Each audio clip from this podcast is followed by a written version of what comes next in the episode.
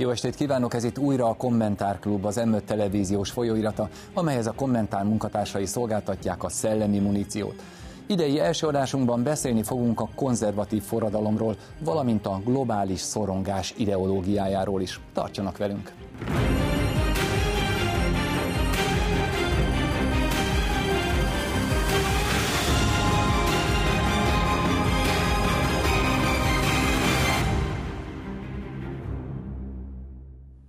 Bizonyos államrendek esetén fel lehet fedezni forradalmi konzervatív, illetve konzervatív forradalmi jellemvonásokat.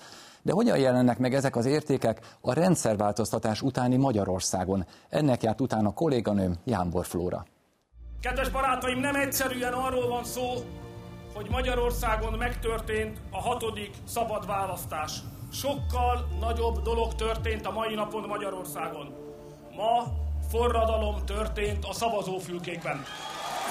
Ezekkel a szavakkal üdvözölte Orbán Viktor 2010-ben a választási győzelmét. Bár a rendszerváltoztatás óta ez volt a jobboldal harmadik győzelme, igazi konzervatív építkezés csak ezután a korábbi kudarcokból levont tanulságok alapján kezdődhetett meg. Ennek a választásnak nem mi vagyunk az igazi győztesei, hanem a magyar nemzet. 1990-ben egy konzervatív kormány alakult Magyarországon, de azért ez egy nagyon rövid életű siker volt. Az első kormány, az Antal kormány ugye konzervatív kormány volt a maga értékrendjét illetően, de nem volt elég ereje ahhoz, hogy, hogy meg is valósítsa ezt az élet minden területén, mert olyan ellenszélben dolgozott, konzervatív kísérlet volt, de igazából nem történt konzervatív forradalom. Ott kezdődik valamikor a 90-es évek második felében az az út, amelyet aztán a Fidesz 2010-ig bejár. Az első Orbán kormány 98-ban, amikor a Hor kormánytól át tudta venni a hatalmat, már elkezdte ezt a konzervatív forradalmat igazából, csak hát sajnos a tapasztalatlansága és az, az a rövid idő, meg nagyon sok egyéb tényező miatt végül is 2002-ben megbukott. A 90-es évek végétől fogva ez egy nagyon fontos tanulsága a magyar jobboldalnak, hogy politikai küzdelmet bátran fel kell vállalni, és itt nem szabad abban a hitben ringatni magunkat, hogy tisztességes úriember módjára tudunk az ellenfelekkel szembeszállni. A magyar konzervativizmus szerintem nagyon sok tanulságot vont le abból, hogy hogyan lehet úgy politizálni, hogy hatalom szerzésre is alkalmas legyen rákényszerítette a konzervatív oldalt, hogy elkezdjen építkezni apró munkával.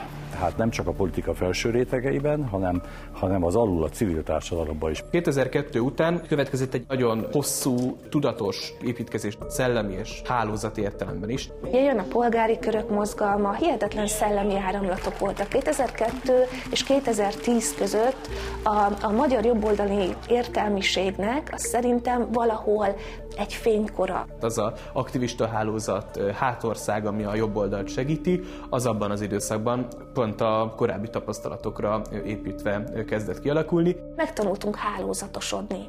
Megtanultunk olyan eszközökkel életben maradni, és egymást megtalálni és eszmét cserélni, amely igazából a baloldalnak volt a sajátja. Ezt tette lehetővé 2010-ben nem csak a nagy győzelmet, Köszönet mindenkinek, hanem az azóta tartó folyamatos sikeres kormányzást is.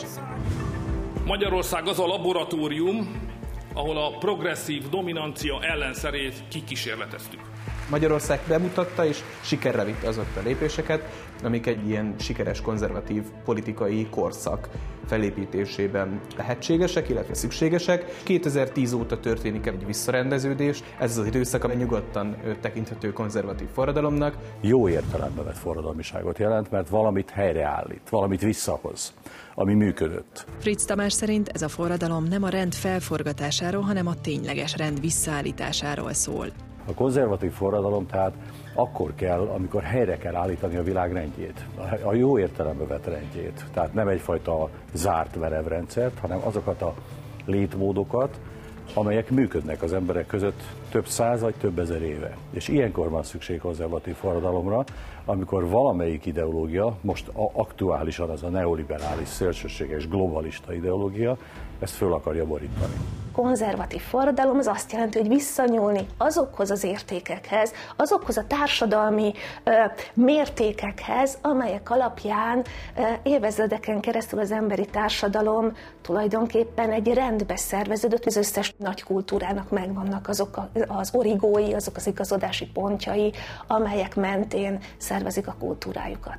Úgyhogy a nyugati civilizáció ezt kérdőjelezi meg. Borvendék Zsuzsa elmondta, a legfontosabb feladata a konzervatív oldalnak, hogy erősítse azt a gondolatot, hogy a család a legfőbb érték, aminek a jóléte kihat az egész társadalomra.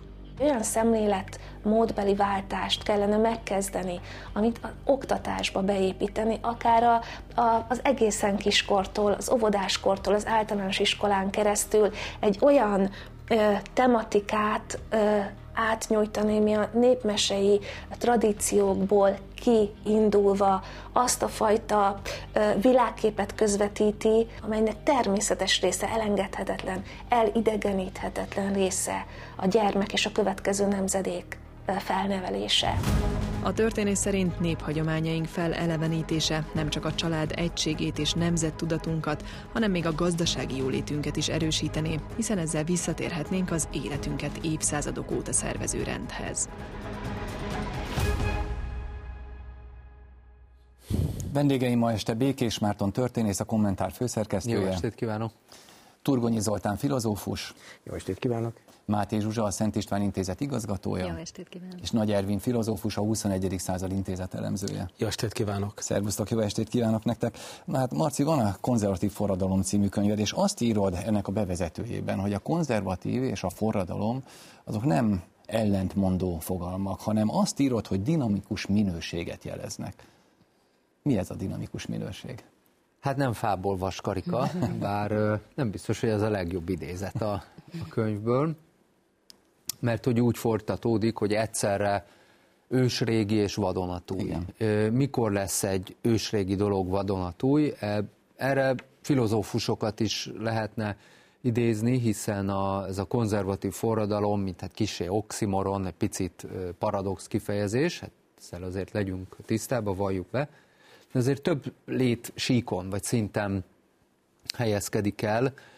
Ugye, Machiavelli azt mondja, hogy azok az egészséges változások, amik a kezdetekhez vezetnek vissza. Aztán Heidegger azt mondja, hogy az eredet az mindig a jövendő része marad. Ez egészen misztikus, de talán értjük, hogy ö, miről van szó. Aztán lehet ez politikailag értelmezni, a politikában vannak forradalmak, és aztán vannak ellenforradalmak, a jobboldali politikai közösségben van egy látens ellentét, vannak a ellenforradalmi hagyománynak a követői, tám professzor úr talán inkább oda tartozik, és aztán vannak a forradalmi hagyomány követői, én bevallottan inkább oda tartozónak vélem magam, aztán van ennek az életmóddal is kapcsolatos része, amit hát inkább igazgatóasszony lát és érzékel, ez a kereszténységnek bizonyos újjáéledése, nagy családosság, te magad, illetve hát elnézést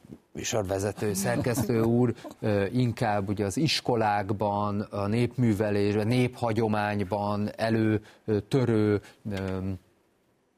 régi hagyományok újra felfedezését jelenti, de például, hogyha azt látjuk, hogy egy rendezvényen nagyon sokan rosszul öltözöttek, és aztán egyszer csak megjelenik egy dáma klasszikus kis feketében, akkor vagy egy férfi kellően jól öltözött háromrészes szabott öltönyben, vagy megnézzük a közkultúrát és a fogyasztást, és azt látjuk, hogy, hogy újra éled a, a, a kék túrázás, az egy konzervatív forradalom, hogy, hogy ez az elfeledett jó szokás, ez újra visszatér, vagy egyre többen vásárolnak bakelit, lemezeket. Az autóiparban például nagyon jellemző, hogy a régi formákat, például a, a Mini, aztán lehetne mondani a Ford Mustangot, tehát ezek azért klasszikus autóipari formák, vagy éppen a Volkswagen Bogart, úgymond, ezt szokták mondani, újra álmodják, ráncfelvarják és visszahozzák, ez különböző létsíkokon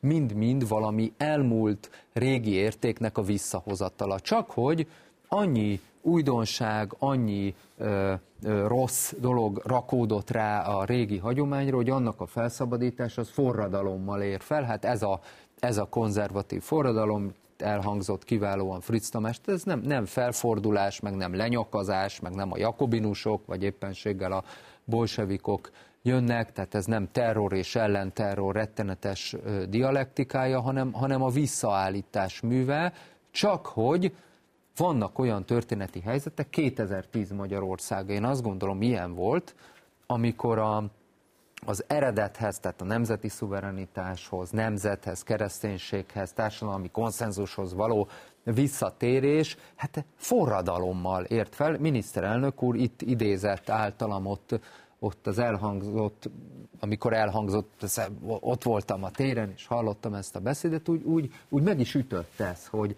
forradalom történt a szavazófülkékben. Ezt a forradalmat ő forradalomnak minősítette, ami, ami 2010-ben történt, a népszuverenitás kinyilvánításával, de azt mondta, hogy ez nem forradalommal ért fel, nem olyan volt, mint egy forradalom valami metaforikus színben. Nem, ez azt mondta, hogy ez forradalom, ez politikai forradalom volt, aminek aztán meg lett egyébként az eredménye, például az új alkotmányjal, ami a történeti alkotmányhoz tér vissza a 44 és 2012 vagy 10-12 közötti megszakítottságból visszanyúlt egy régi hagyományhoz, ami forradalommal ért fel, csak hogy ezt a forradalmat nem Molotov koktéllal, kellett vívni a barikádokon, mint 56-ban, hanem ezt hála a jó Istennek és a kegyelemnek, ezt a szavazó fülkékben egy felkészült, tudatos, békés nép hajtotta végre, aminek aztán a alkotmányos felhatalmazással a parlamenti többség okkal, joggal alkotmányos módon érvényt szerzett, és ezt az alkotmányos döntést, utolsó mondat, még három alkalommal erősítette meg visszamenőlegesen. Azért ez egy elég nagy történeti konstrukció. Csak egy apró megjegyzés, és aztán, aztán mondjátok majd, de hogy, hogy végül is ugye arról beszélünk, hogy nem 1945-höz nyúlunk vissza, nem 1920-hoz vagy 18-hoz nyúlunk vissza, hanem a történeti alkotmányhoz, így van, az eredethez. Így van, így van. Én csak egy, egy ilyen személyes megjegyzést hadd hozzak ide, mert ott van a kötet az egyik asztalkán a lakásban, és a kisebbik fiam 17 éves ránézett, ugye megfogta a kezébe a fekete könyv, ugye ezt, ezt is tudjuk, hogy nem véletlenül fekete a, a borítója, és nézik konzervatív, ez, ez hogy jött ki belőle, ez hogy?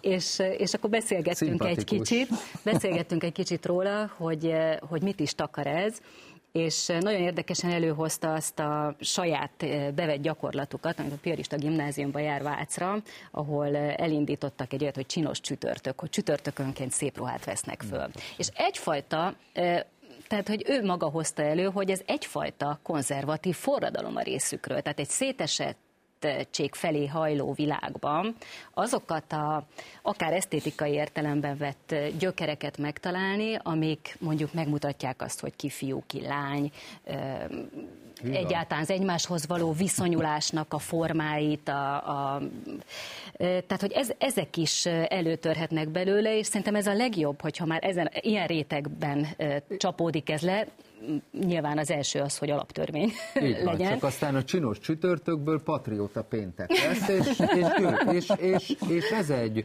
békés, vértelen, alapvetően a lelkekben kezdődő forradalom. A, a Oliver, a Salazar, a nagy portugál államférfi, egyesek szerint diktátor, de hát ezt hagyjuk is, mondta azt, írta a Békés Forradalom című beszédgyűjteménye előszavában, hogy eddig nagyon sok forradalom volt, de egy igazi sem. A forradalom, maga a szó, a latin eredet, ugye revolúció, az valójában egy csillagászati kifejezés, azt jelenti a latinban és az indoeurópai nyelvekben, átment a politikába is persze, amikor a bolygók a tengelyük körül való forgás során visszatérnek a kezdő kiinduló ponthoz. Ezt a magyar nyelv nem ezt adja vissza, azt viszont egy sokkal jobb réteget rak rá, a forrongást, a, azt, amikor forra bor, forra az élet, forranak az indulatok, az érzések, egy szerelem, az mindig forradalom. Majd meg kell magyaráznod, hogy miért fekete egyébként, ha már szóba hoztátok, de most de, Ha már nyelvészkedünk, azért hadd mondjam azt, hogy, hogy e, itt a revolúció kapcsán, hogy tulajdonképpen, ha jól belegondolunk ennek a latin szónak az eredetébe, akkor még csak nem is oximoron, tehát nem is e, ellentmondó kifejezés a konzervatív forradalom, mert Köszönöm. a revolúció, ahogy te is mondtad, egyrészt a körforgásra utal a bolyóknak, de egyébként az eredeti jelentés az visszaforgás, visszaállítás, helyreállítás. Tehát a revolúció maga is ugye a mai értelmét a francia forradalom tájékán nyerte el, de korábban helyreállítás, akár csak a reformáció, az is ugye visszanyúlni az eredethez. Tehát igazából nem is ellentmondásos kifejezés eredetileg, és a magyar forradalom az is összefügg, azt hiszem, úgy tudom, hogy a forgás és a forrás az valamiképpen összefügg a gyökerében az a két szó, de hát ma magyarban is van köze, csak nem annyira nyilvánvaló, mint a latin szavakban, de van köze a kettőnek. Na most, ha már nálam van szó, akkor egy személyes megjegyzés hadd tegyek még, hogy előbb itt le ellenforradalmaztál engem. Na most ez nem veszem sért, sőt én, én magam is így tart, gondolom magamról. Viszont ezzel, ez nem azt jelenti, hogy máshol állnánk, mert a tartalom, Igen. amit csinálunk, ugyanaz, csak én más szót használok rá, de én is ugyanakkor konzervatívnak is vallom magam, hogy ez mit jelent, azt majd nyilván tisztázok később, de, de tehát nehogy azt el, kedves néző, hogy két ellenkező oldalon állunk, ezért leszögezem, hogy ellenforradalom vagyok, de ettől még ugye ugyanazokat az értékeket képviseljük, úgyhogy... És, nem, és nem is le, hanem fel, így értette a Marci. Igen, ja, igen, fel ellen forradalom. jó, akkor rendben. Mint Molnár Tamás ja, igen, a legnagyobb, jó, rendben, jó, persze, nem, nem, jó, legnagyobb jó. magyar katolikus filozófus, igen. de hát a világnak is a legnagyobb katolikus konzervatív igen. filozófus, igen. a Molnár Tamás.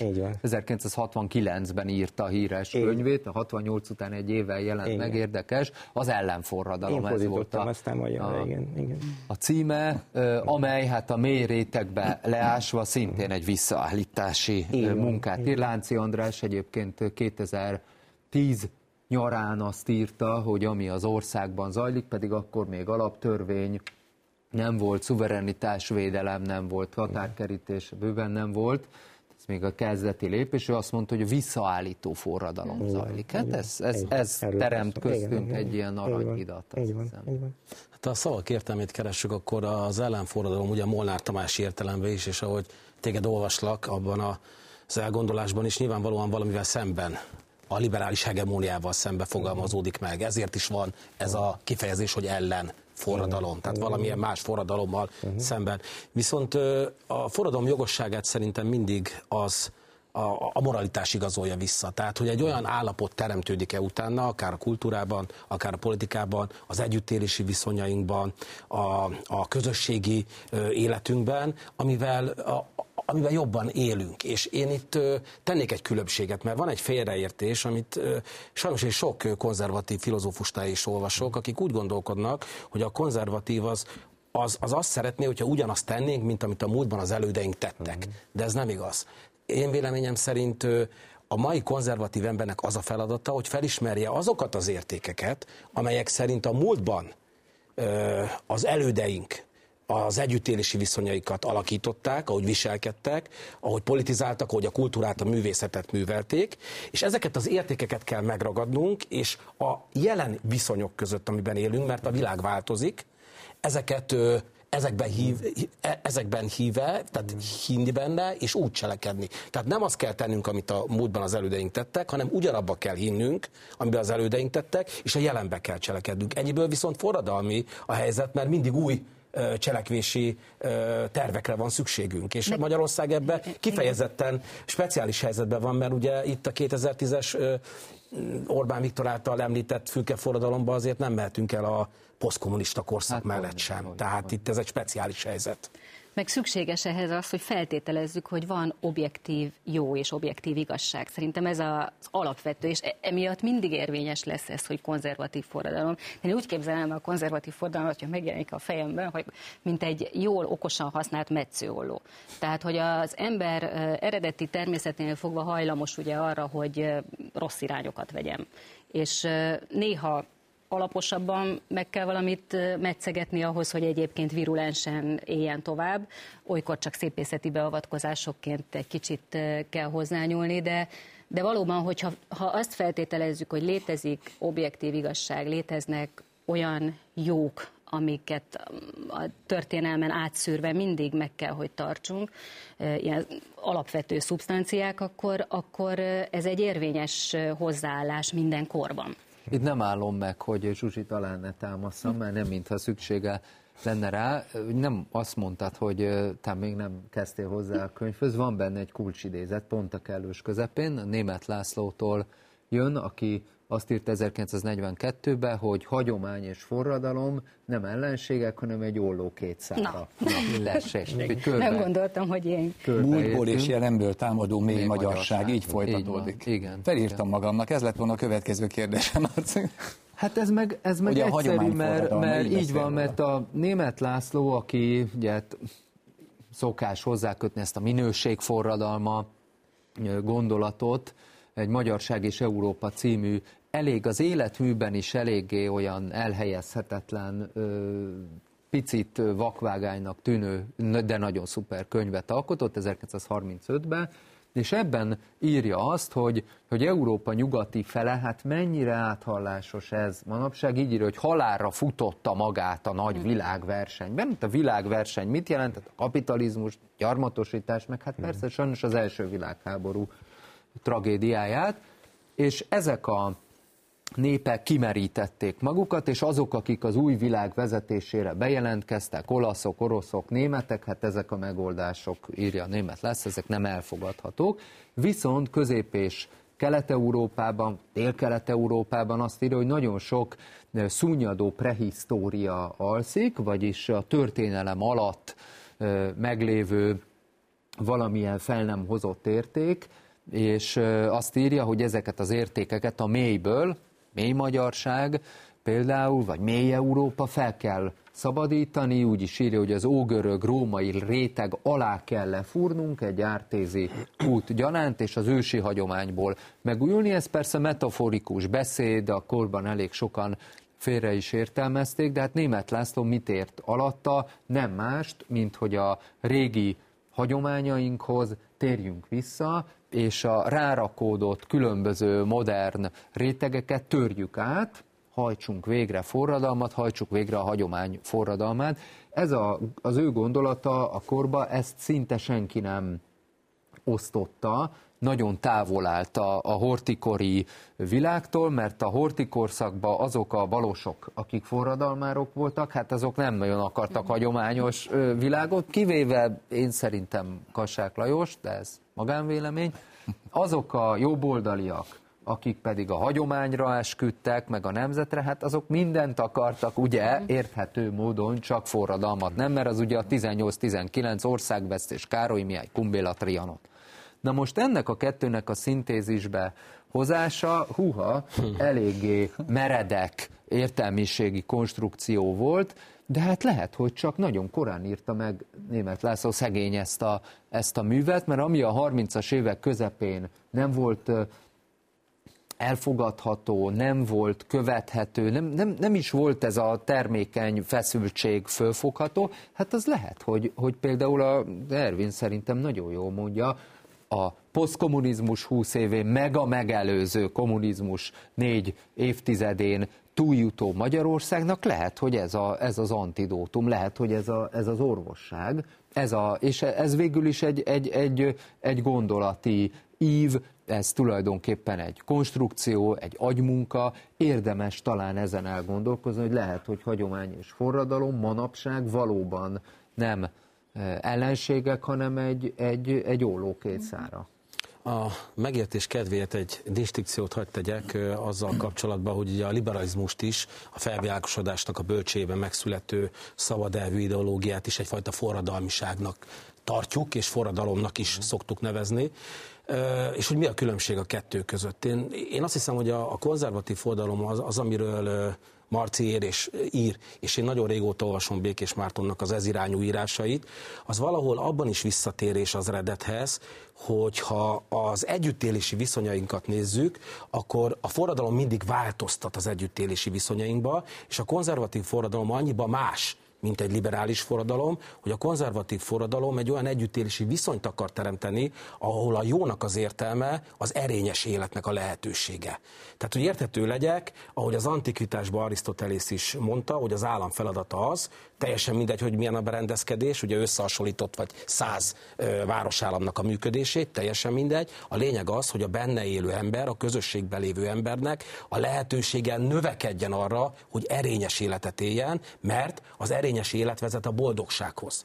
És ez a konzervatív gondolkodásnak szerintem, és a, konzervatív forradalomnak az értékelvűsége. Ezzel szemben a liberalizmus az haszonelvűségről beszél, illetve, hogyha a mostani torzó liberalizmust nézzük, akkor pedig elfeledkezik erről, és a jólétet másképpen fogalmazza meg, anyagi jólétről beszél, és azt mondja, hogy azért kell forradalom, már hogy liberális forradalom, hogy az egyénnek a nagyobb szabadsága által, a magántulajdonnak a szentsége által, a, a, a vallási türelem által és minden más egyéb szabadságjog által egy olyan boldogabb életet éljen, ami főleg anyagelvű, haszonelvű. Hát, hogyha megnézzük a kezdet-kezdetén ugye John Stuart Millt vagy Jeremy Benthamet, ugye ők a liberális iskolának az első nagy megalapozói, hát ők haszonelvűségről beszélnek.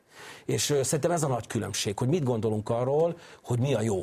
Hogy a, az emberi jólét az annyi, hogy jobban élünk, mert anyagiakkal tudjuk magunkat körbevenni, vagy pedig, mint ahogy a konzervatív forradalom törekszik rá, úgy változtatja meg az emberi viszonyokat, hogy nagyobb lehetőséget ad egy erényes életnek a megéléséhez. Meg még egy, egy szempontot le, lehet, hogy behoznék mellé, hogy az értelemnek a, a, a fontossága. Tehát ahogy a természetjogi kikopott a hát gondolkozásunkból, egy kicsit ez, ez is benne van szerintem a, ebben a fordulóban, tehát erény és értelem. Egyébként Aquinoi Szent Tamás is ezt írja, tehát a keresztény ö, politikai gondolkodásnak is az alapja az, hogy ráadásul az államot természetes közösségnek nevezi, és ugye ő azt mondja, hogy az állam feladata, hogy olyan ö, helyzetet teremtsen, ahol az emberek a Jézusi utat követve a kegyelemben részesült életet tudják megélni. Tehát ez azért egészen más, mint az a liberális gondolkodás, hogy minél több magántulajdonom legyen, és ezt védje az állam. Uh-huh. Most erre hadd mondjam azt, hogy teljesen egyetértek veletek, én viszont amit elmondtatok, és hát az én vélemény is az, hogy tulajdonképpen éppen mivel ezek a dolgok, amiket felsoroltatok, ezek a hiteles emberi életnek szerintem a, a lényeges tartozékai, ezért az nagyon szerencsétlen dolog, hogy a konzervativizmus olyan, mintha egy izmus volna sok közül, mert külön konzervatív pártok vannak. Tulajdonképpen ez volna az alap, a normális emberi élet. Ugye éppen a, te egy korábbi könyvedben írod, Marci, azt hiszem, hogy a, a kulturális hadviselésben van egy nagyon jó mondatot, több is van, de ez egy különösen jó mondat, hogy a többi is mind jó, de azt írod egyik fejezetnek a végén ott, hogy a valóság jobboldali, a természet konzervatív.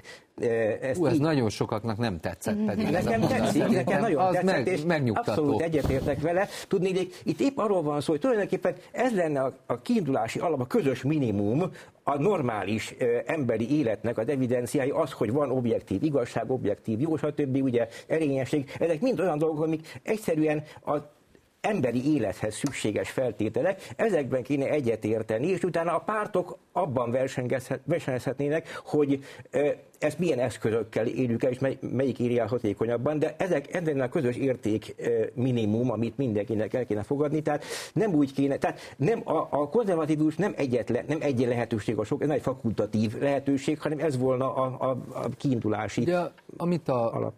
Zsuzsi mondott, hogy, hogy a józan józanész képviseletére is a mi fajta konzervatívok esküdnek uh-huh. föl, és most nem, nem is akarom idehozni a Nyugat-Európába, Egyesült Államokba, atlanti világba azért teret nyelt vók mozgalmat és a különböző gender őrületeket, ne, hál' Istennek ez, hála Istennek és a magyar kormánynak, Magyarországon ez, ez kevésbé provokáció szinten esetleg, na de hát ő, ő, társadalmi elvárásként én azért azt gondolom, hogy, hogy nincsen jelen, gondoljunk csak arra, hogy három millióan szavaztak a fidesz kdnp re és még, még ezen felül még 500 ezeren osztották a gyermekvédelmi népszavazáson a kormány véleményét, amiben hogyha csak a mi hazánk szavazói voltak azok, akkor is még el kell számolni néhány százezer honfitársunkkal, aki, aki nem, nem jobboldali konzervatívként osztotta a gyermekvédelembe vallott konzervatív álláspontot, tehát azért van itt még növekedési lehetőség, és a józanésznek is van terepe. De, de mégis ez azt jelenti, hogy politika filozófiailag is, meg hát napi praxis tekintetében a józanész, társadalmi együttélés egyébként a nemzet repro, biológiai reprodukciója szempontjából, tehát hogy apa, anya, gyerekek, most nagyon rövid vagyok ebbe a tekintetbe, hogy ez, amit te is mondasz, ez, ez egy konzervatív minimum. És valójában ez szerintem egy olyan ö, nemzeti konszenzus lehetőségét ö, adja, ami a Fidesz táborán kívül is kiterjeszthető, mert valójában ezt én azt gondolom, hogy valójában mindenki így gondolja. Ha ezt a pártfelhangoktól, meg a a kicsit erőszakosabb tukmálástól sikerül megszabadítani, és ez egy közös konszenzus lesz, az szerintem nem konzervatív minimum lesz Magyarországon, hanem nemzeti maximum. Uh-huh.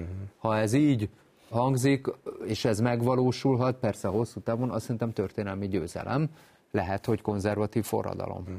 Egy veszély azért van benne, mert a bennünket körülvelvő, és ez nem a magyar, hanem egy, ugye, hmm. itt a globális popkultúrának hogyne, a hatásai, hogyne, azok hogyne. viszont sajnos nagyon ellene hatnak ennek, úgyhogy ilyen értelemben a forradalom megint, megint lényeges, mint forradalom a szó, tehát hogy forradalom az mindig valami alulról jövő, valami kreatív, tehát valami új, új, újszerű megoldásokban gondolkozó, az is tapad hozzá, mint fogalomhoz, és ilyen értelemben szerintem azt, azt mindig nekünk, tehát hogy ezt a munkát, mármint ezt a kreatív munkát, azt, azt folyamatosan végezni kell ahhoz, hogy ezekkel a jelentős hatásokkal szemben tudjunk egy alternatívát kínálni, elsősorban a fiatalabb generáció. Pont ezt számára. akartam mondani, hogy tulajdonképpen ugye a, a világ folyamatosan változik, erre folyamatosan választ kell adni erre a változásra. Tehát azt mondhatjuk, hogy, hogy nem létezik, hogy lezáruljon egy konzervatív forradalom, hanem ez megtörténik a mindennapokban, megtörténik a mi életünkben, de meg kell történnie a gyermekeink életében is, és így tovább. Tehát nincs lezárása. Uh-huh.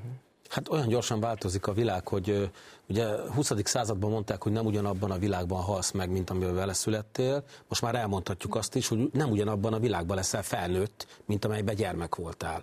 Annyira változik a világ. De ez a konzervatív ember számára egy kihívás, viszont megoldható kihívás, talán a konzervatív forradalom, mint gondolatkör egy kulcsa lehet ennek a megoldásnak, hogy azokat az értékeket az új viszonyok között újra értelmezzük, újra tervezzük, ugye ez is szerepel a könyvedben, az újratervezés és az eredethez való visszanyúlás, és ez nem utánzását jelenti a múltnak, hanem a, a régi értékeknek az újratervezését, az újra megvalósítását, új körülmények között. Most erre hogy mondjam azt, hogy nagyon egyetértek veled, viszont ennek fényében egy kicsit talán korrigálni kell azt a ö, gyakran felbukkanó véleményt, hogy a konzervatívok azok a progressziónak ellenségei, vagy nem progresszisták, vagy sokféle szokás fogalmazni ezt. Tehát valamiképpen azért a haladás gondolata az nem idegen tőlünk sem, éppen amit az Ervin mondott, ez is hogy a sok új kihívás kapcsán, de egyáltalán a természettel szembeni, természettől való függésünk csökkenése is, tehát a, a tudomány meg a technika fejlődése is azért létérdeke az emberiségnek, tehát nem mondhatjuk azt, hogy a modernitás mindenestől elvetendő, és úgy kell visszatérnünk a, az ős eredethez, hogy mindent félredobunk, erről szó nincs szerintem. Tehát ugye valamiképpen mi is progresszisták vagyunk, csak más értelemben, mint, mint mondjuk a, a baloldaliak. Tehát tulajdonképpen, és ez megint nem, és ez nem egy engedmény az új kornak, ezt már a kereszténység is vaját. Ugye van egy híres ö, hasonlata, egy 12. századi francia szerzőnek, Chartres Bernátnak, hogy olyanok vagyunk, mint az óriások vállára fölkapaszkodott törpék, hogy messzebb látunk, mint az óriáshoz, és azért, mert az ő vállókon állunk. Tehát ugye ezzel utal arra, hogy a, a régi generációk tudása és, és vívmányai azok ott vannak, és anélkül mi sem lennénk ott, ahol vagyunk. Tehát ilyen értelemben ez egy konzervatív számára is vállalható. Tehát ilyen értelemben mi is progresszisták vagyunk szerintem, hogyha szabad. Ugye ez el is hangzik, a gondolatója a régi, mint az ország országút, Gróf Dezső fia úr él, 1842-ben igen fiatalon sajnos elhunyt, az ő hagyománya ment aztán tovább 1846-ban a követői megalapítják Magyarország első pártját, ezt éppen konzervatív pártnak hívták, a, az ellenzéki párt, Kossuth-féle ellenzéki párt, az egy jó fél évvel uh, utána, uh, vagy kicsivel többel utána alakul meg, tehát az első magyar pártot a konzervatívok alapítják meg, ez, ez, ez szerintem legyen meg. És hát ennek a, a gondolati, teoretikai kidolgozója az uh, Gróf Dezső Aurél volt, és ő a parlam, akkori parlamentben, képviselő, uh, házban, illetve a, a felsőházban elég hamar híre ment az ő szónoklatainak, rendszeresen vitatkozott, szópárbajt vívott Kossuthtal a, a Pesti, Pest vármegye gyűlésén is, és többször elhangzott tőle, és ezt a saját maga által alapított világcímű folyóiratba is leírta a fontolva haladás mhm. gondolatát. Tehát a, a, ak- akkoriban a, a haladás szó a nem terhelődött meg olyasmivel, mint ami nálunk a marxizmus-leninizmus hatására, vagy, a, vagy, vagy egyáltalán Jászi Oszkárék féle polgári radikális ideológia nyomán aztán elterjedt, akkoriban a haladás gondolata az azt, azt jelentette, ami hát a, a világ egy fontos ős tény, hogy változás van, csak hogy ezt az előre haladó progresszív változást, ezt fontolva lassan, a korábbi hagyományokhoz, és ami Tervén mondott, az nagyon lényeges, hogy nem a hamut őrizgetjük, hanem a tüzet, mm. tehát nem a korábbi ö, ö, formák, hanem a korábbi tartalmat őrizzük meg, nem az amforát, hanem a bort, ami, ami benne van. Számos ilyen, hogy is mondjam, kultúrtörténeti metafora lenne fősorolható, de szerintem mindannyian értjük azt, hogy változik a világ, változnak az emberek, meg aztán gyarlóak is maradnak, meg, meg szűkös hely a világ, konfliktusok vannak, de hát az a, az a módszertan, amivel az eleink éltek, és ez az eleink ez évezredekre nyúlik vissza, ugye nem csak egy generációval, hanem akár tízzel, sőt százzal, hát azokat az elveket, azokat a megoldásokat lehetne tovább működtetni, az, hogy az ember nem rámás csizmában jár, hanem, hanem ki, boxolt, fekete boxolt öltönycipőben, hát ez nem veszi el annak a lényegét, hogy cipőt kell hordani. Hát ahogy a tudomány és a jóisten eszet adott nekünk, így ahogy a tudomány is fejlődik, az fontos, viszont hogy etikailag legyen ez kordában tartva. Igen, Tehát, hát az eredet. Ez a Ugye most az eredetről beszélsz, és az ős eredetről. Igen. Jó. Na most miért fekete a borító, még miért tovább mennénk a borító két okból fekete, ezrészt ez a kommentár könyvek, könyvsorozat, kiskönyvsorozat második része, és ezt a fekete borítót találtuk ki, vagy találta ki Arany Imre tervező grafikus, aki a folyóiratnak is a tördelője, tervező grafikus, egy kiváló kezű művész ember, legyünk őszinték. Ebben, ezen a borítón a, a címfelirat színe változik, tehát ez a, ez a dizájn. A másik pedig az, hogy a konzervatív forradalom, amikor és ahol ez valamelyest mozgalmi körbe megvalósult, Weimári Németországból nagyon szerették a fekete színnek a használatát, aminek volt egy némi mágikus jelentősége, és persze az, hogy ezzel a fekete színnel elhatárolták magukat, magukat a vörösöktől, az, az, az egyértelmű, el, elhatárolták magukat a, az akkori Weimári Németország zászlajától, hát, ami a mai napig a szövetségi Németország ugye oda tért vissza, ugyanazt a szint használja, de elhatárolták magukat a régi császáriaktól, vagy az ellenforradalmároktól, ugye a fehérektől, akik őket így hívták, és persze a nemzeti szocializmustól is, hiszen nagyon sok konzervatív forradalmár, Weimári Németország mozgalmában az hevesen antináci volt, elég sokan mártírjai is lettek a nemzeti szocializmus terrorjának. Na akkor folytassuk ezzel a másik témával, a nyílt társadalomról beszélgessünk egy kicsit, mert hogy ennek az eszméje a kritikai gondolkodás dicséreteire, az árt társadalmakkal szembeni kizárólagos öndefinícióra és a globális félelemre épül utóbbi értékelődő fel az elmúlt években. No, erről írtál Ervin a Látószak blogon. Hogy is van a, a globális félelem ideológiája?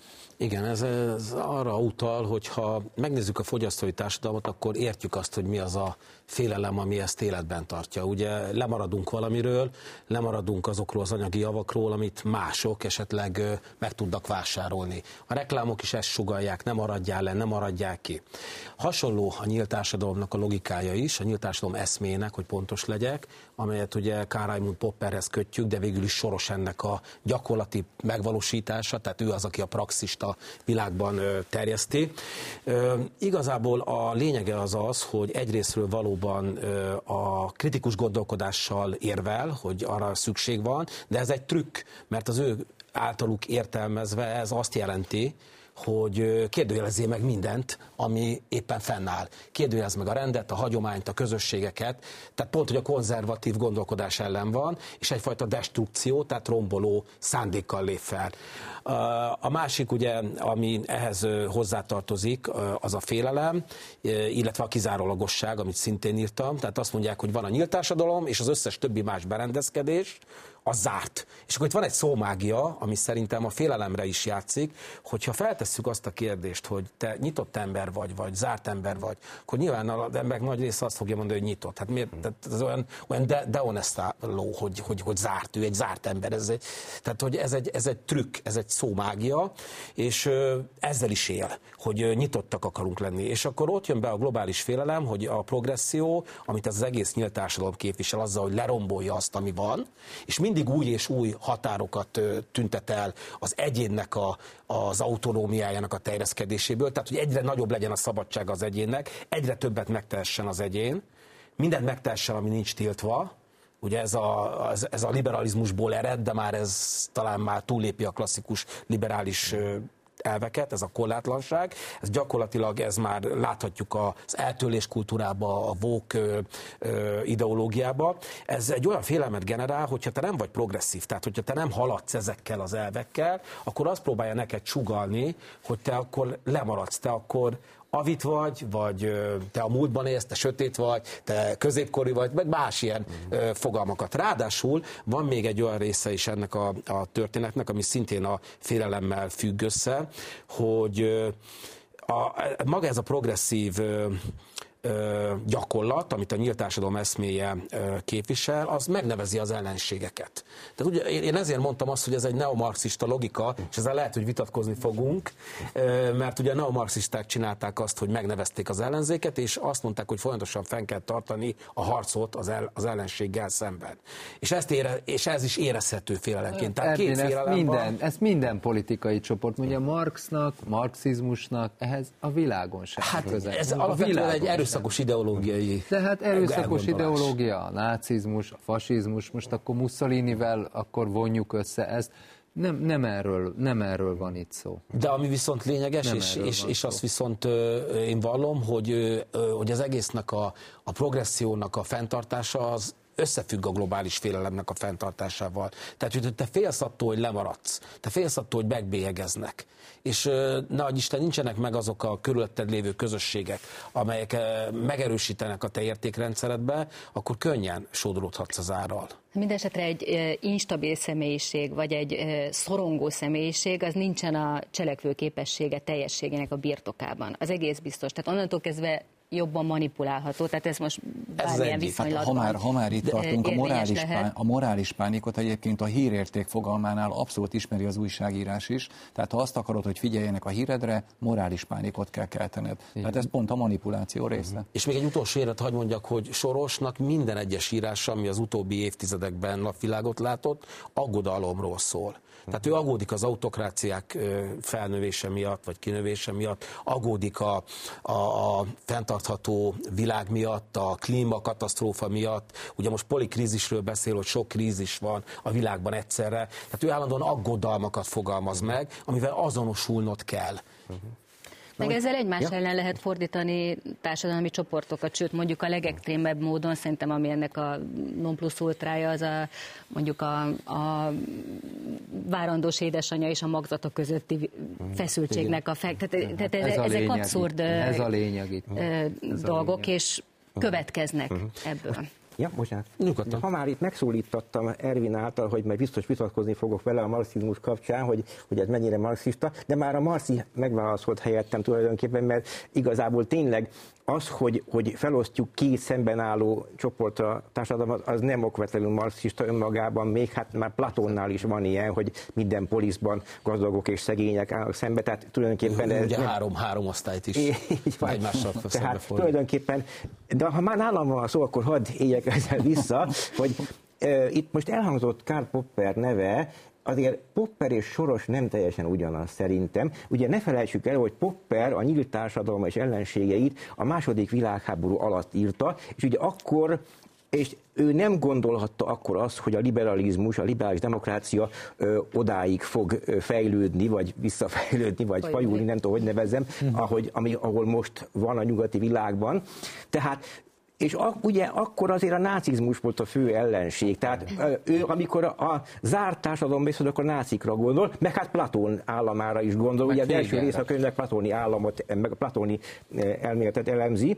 A második része viszont a marxizmust is bírálja, tehát azért Popper egy differenciáltabb figura annál, hogy, hogy most besoroljuk a soros alá egyszerűen. Tehát azért a soros szerintem sok mindent másképp gondol, mint ahogy Popper annak idején. Hát, Úgyhogy... Annál is inkább, mert elvitte a kéziratát a 60-as évek közepén Popperhez, és aki tanára volt a London School of Economics-on 40-es évek utolsó harmadába, és nem tudott szabadulni Soros attól, hogy ő neki filozófus királynak, valójában így platóni filozófus királynak kell lennie. 56-ban átköltözött a Egyesült Államokba, dolgozott a tőzsdei bizniszbe, mint nemzetközi valuta broker és trader, és aztán a 60-as években folyamatosan írta a kéziratát, amivel doktorálni szeretett volna, ez elkészült 65 és 67 között, ezt aztán bemutatta Poppernek, de Popper elutasította a kéziratot, mondván két okból, egyrészt azt mondta neki, hogy hát nem kellően mély, gyakorlatilag végig interpretálja a, a, a híres neves kétkötetes, amúgy 44-ben mm. megjelent nyílt társadalom és ellenségei című könyvet, amit hát Popper persze nem Európába írta, hanem Ausztrál, osztrák ember volt, Ausztrál emigrációjába írta, és ide tartozik az a másik dolog, amit mondani akarok, hogy azt mondta Sorosnak, hogy maga amerikai.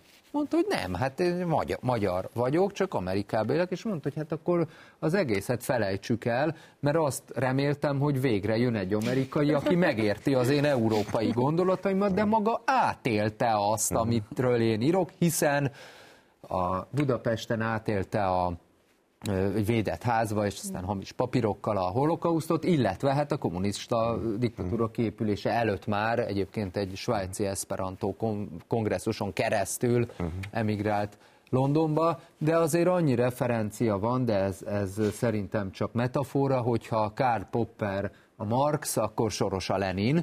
A nyílt társadalom Sztálinját még nem ismerjük. Hál' is reméljük nem Reméljük. is fogjuk.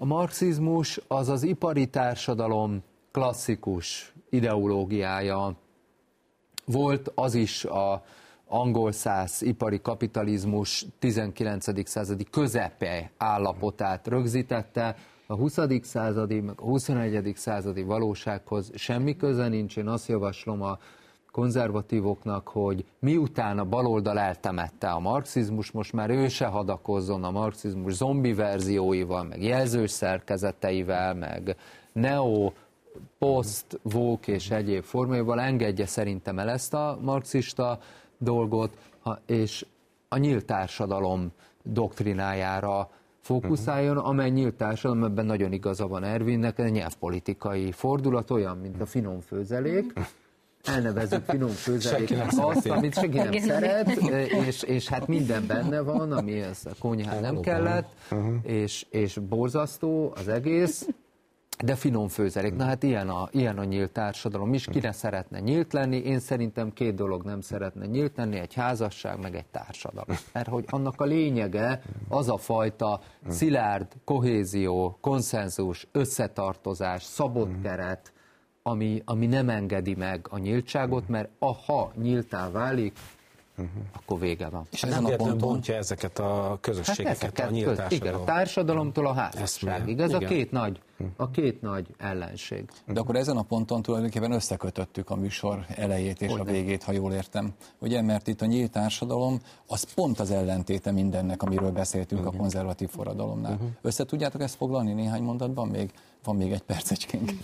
Uh-huh. Szerintem egyszerű, a józan eszünket kellene újra feltalálni. Ronald Reagan egyszer azt mondta, hogy amit ő kormányon végrehajtott a 80-as években, azt sokan nevezték Reagan Revolutionnak, uh-huh. de ő szerint ez nem forradalom volt, hanem a józan eszünk újra felfedezése, hát ez, erről beszélgetünk. Egyébként, ha már itt tartunk, akkor a, a világban azt, ami most Magyarországon zajlik, én olvasgatok néha német lapokat, Orbán revolúciónak nevezik, uh-huh. ugye uh, Ausztriában például jobboldali lapok, Igen. tehát ezt felfedezték már a világban? Hogyne, hogyne. Családpolitikába, például migrációval kapcsolatban, helyi munkavállalók támogatásába, egyáltalán szociál politikában munkaalapú társadalomba, alkotmányozásba, nemzeti konszenzusba. Ezt, ezt felfedezték Ausztriába, Németországba, bizonyos demokratikus jobboldali körök, akik kívülről figyelnek minket, jobban és mélyebben látják, hogy mekkora dolog zajlik Magyarországon az elmúlt most már 13 és fél évben. De akkor ez azt is jelenti tulajdonképpen, hogy nem csak arról van szó, hogy mi figyelünk rájuk, és, és az ottani gondolatokat, azokat próbáljuk elemezni és hozni Magyarországra, hanem ők figyelnek ránk, és viszik a magyar gondolatokat. A vissza, a, Üdítően új, ami innen jön. Tőle. És a visszaút az, az nagyobb forgalmú. Tehát több Igen. gondolatot visznek el innen, mint amit mi nyugatról be tudunk hozni. Nyugatról nem nagyon tudunk gondolatot behozni, az az igazság. Meg az őszinte beszédnek az atmoszféráját, hogy azt, azt megérzik, szerintem az hihetetlen. Ez ilyen revelatív erővel bírhat. Abszolút. Persze ezeket generációkban mérik, tehát itt azért a konzervatív forradalomról beszéltünk, és annak értékelviségéről, új viszonyok teremtéséről, az eredethez való visszanyúlásáról, akkor ezek nem egy-két évek munkái, hanem ezek generációs feladatok. Jó munkát kívánok nektek! Köszönöm, hogy beszélgettünk és önöknek pedig köszönöm a figyelmet. Ez volt már a Kommentárklub. Mai adásunk újra nézhető a mediaclick.hu oldalon és a YouTube-on, valamint meghallgatható a Spotify-on is. Köszönöm figyelmüket, Isten áldja önöket!